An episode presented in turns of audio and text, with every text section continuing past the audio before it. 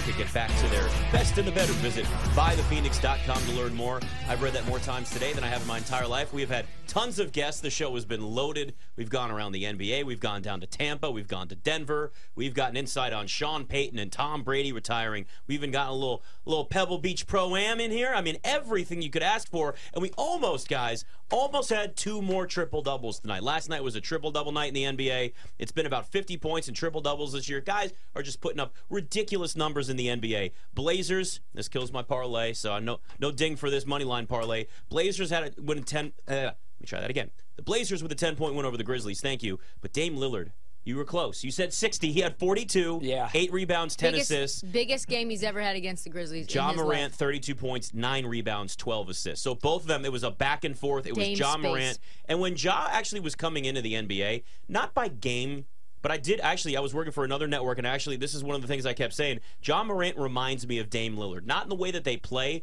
but in terms of small school, turn all the way into a guy that's a, you know, a top lottery pick, uh, chip on his shoulder, uh, always feels like he's got something to prove, works hard, high energy. Like, so they're not, it's not like the way they play on the court, but it's kind of the mindset. So this is just, it's, it's, you could tell that Ja Morant knew this is this was going to be a, an, an opportunity tonight to go. You know what? I'm up against Dame. I'm Yeah. gonna put up some big numbers, and they both did. It was a.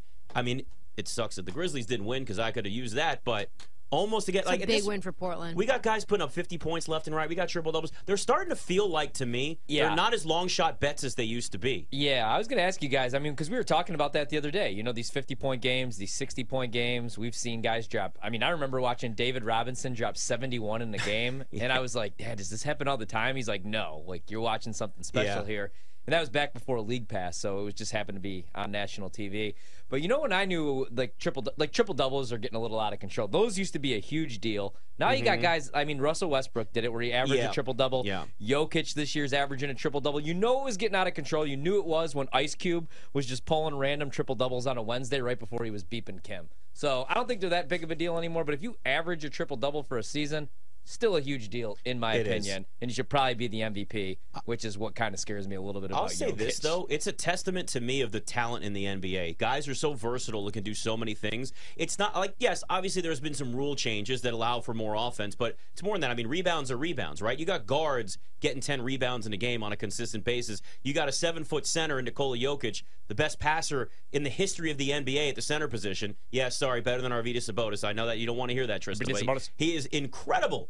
And this is a this is a seven footer that's going to average a triple double possibly this year. So to me, I, I see it as a good thing because the skill set and the and the the variety of talent that we have now in the NBA, they're so much more versatile than it's really ever been before. Players are just they're just better. It's just better than what we've had in this league on a consistent basis.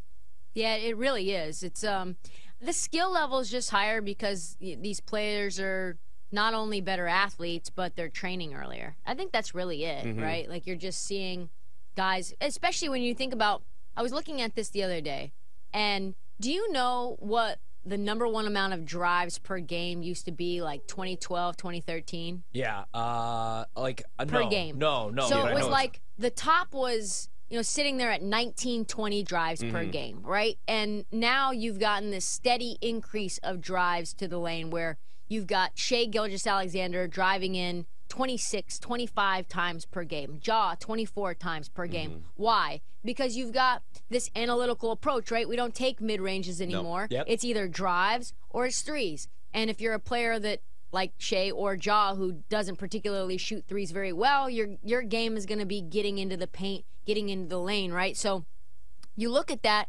and the analytics are driving what these kids, these young men, are focusing on. And that increased skill level, then you get to the next level. Maybe you increase your shot. I think shot, uh, you know, like you see with Jeremy Sochan, you increase your ability to shoot once you get to that next level and you have all these other different skills. And now you're able to put up 60. That's just kind of how it is, especially considering that this this level doesn't play defense to the same level that it did with the rule changes. If I can, real quick, guys, it would pain me to do this today, but Sixers minus Nice. nine and a half over the Magic. Our Magic, sorry, oh yeah, but Joel yeah. Embiid. Uh, Ryan, could you uh, hand me that your Gators. water bottle? Gators. Gators. What'd you say? Your water bottle? Can you hand it to me? Hand you my yeah. water bottle? Mhm, yeah. Can I take a sip first? Yeah, yeah. I just have to pour some out. I'm a little pour a little out for for, the dead homies. homies? Yeah, for a little out. pour a little out for the homies. Yeah, you know what I mean. I needed a little bit of that though. It's okay. H2O. Nick, Thanks. Nick, uh, Teamwork makes the Ah. dream work. This is Pour a little out for the We're homies. not sweating as homies. much, I guess, right? Just a little, little hydration and we're good. for Yeah. the homies. It, I, I'm gonna start betting more triple doubles. I think. I know it's. I know it's like a home uh, home run bet.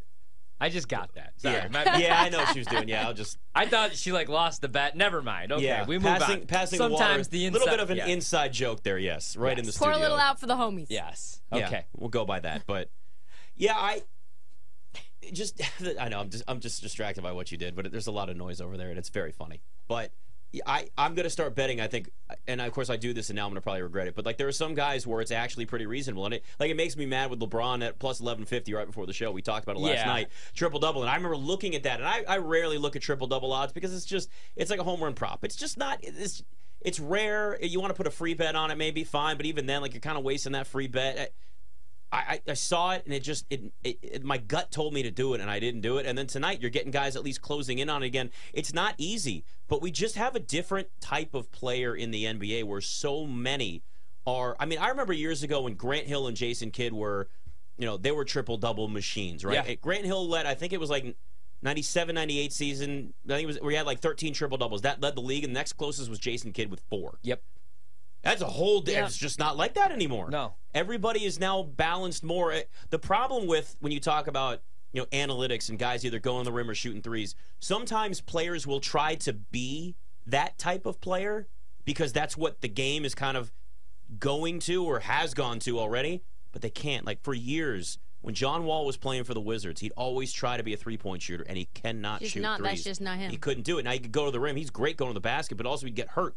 He'd get knocked to the floor. Same thing with Russell Westbrook. He led the league for I think three out of four years uh, in drives per game. and and I'd almost rather just see that. Like I understand the whole mid-range thing and why it's not as, you know, smart of a shot as going to the rim or taking a 3, but here's the thing. If you're a 48% shooter from 15 feet out, but you're a 31% shooter from 3, take a mid-range shot. I'm okay with that. Yeah, like I understand the analytics are there, but we don't want to be a a prisoner to it and some players, some coaches, some organizations tend to be such a prisoner to that that they don't allow players to play within their game. I mean, Kawhi Leonard's made a pretty good career out of playing in the mid game. DeMar DeRozan in his prime, not three-point shooter, never has been. Uh, Carlos Boozer. Carlos Bo- Carlos Boozer, there you go. Shout out. I mean, he made a lot of money shooting mid-range I mean, jumpers. he did, And- but again, I feel like his prime was kind of before we really shifted to He was this. more of a pick and roll guy and DeRozan's roll been, into the basket. DeRozan's been doing it during. I, I consider it basically the Warriors era. When the Warriors really started doing this, everybody else followed suit because the Suns were a big scoring team, but they were about they were running up and down the court. That was a totally different offense, and they weren't a defensive team like the Warriors were at their best. But yeah, you just sometimes though you have to allow players if they can't shoot threes, but they're a, a, a decent shooter from 15 feet out, you should Yeah. allow them to do it still because otherwise they're going to start taking threes and missing them, and it just makes them less valuable. Yeah, that's big facts. That's big facts. Yeah, man. I mean, the league is. Let's be honest. The league's better than it's ever been. I mean, love these it. guys' skill sets. I love this. Like the, you didn't see guys like Jokic, even Embiid. I mean, just the bigs were a lot different. Like Olajuwon had a great skill set. He was a lot of fun to watch, but he wasn't hitting threes. He wasn't Mm-hmm. Right. handling the ball. Probably could have, but I mean, Ewing you would step out and take like 15, 20 footers Yeah, he had the little occasionally. shake. little I mean, shake. he had a nice skill Dream set. He had that Yeah. little like big guy. pullback too. He like he, he pulled the ball like way behind his head when he'd shoot. It was like a thing. Yeah. The crazy thing about the bigs though back then is a lot more back to back, second night of back to backs. They would play and they would play like 40 plus minutes too. Like that was the only difference.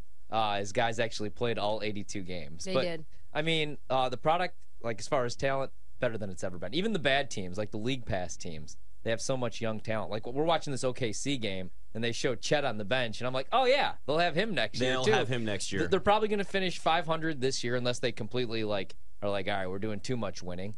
Which I think they're over that, They're right? up. They're up two on the I Rockets they now. They're are, down nine yeah. at halftime. Yeah.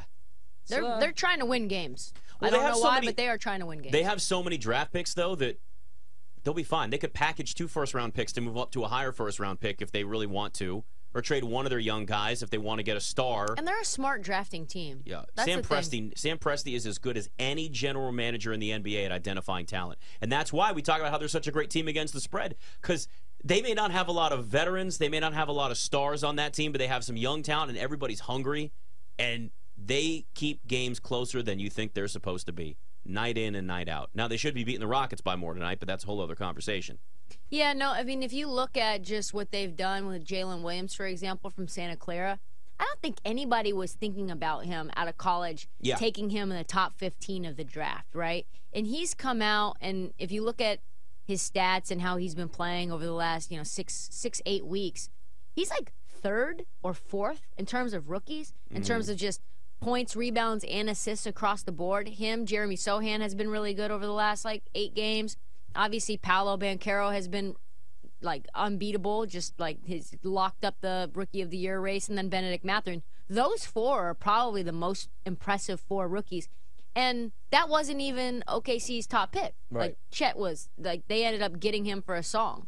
So they Yeah. moved up. They did a trade with I think the Knicks and ended up making making a move for Jalen Williams. It's crazy. It really is. It really is crazy. I mean, yeah, I mean these guys and, and you know, you said something earlier like the other thing is they play like guys just hoop all year round now. Mhm. Yep. I mean, AAU is a big deal, and I know that's not for everybody, and everybody doesn't like it. And sometimes they're playing like four or five games on a Saturday, and that's a little much.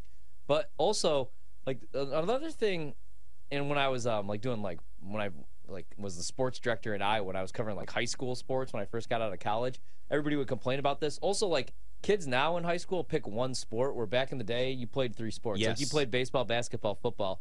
Now, like football, like you see these quarterbacks now, they're going to like quarterback camps all year round, exactly. especially like in Florida or where there's warm weather. Where now guys are just playing basketball. You won't see too many like Charlie Wards anymore. No. Where you're winning No. the Heisman and you're also could like be the point guard of the Right. Knicks.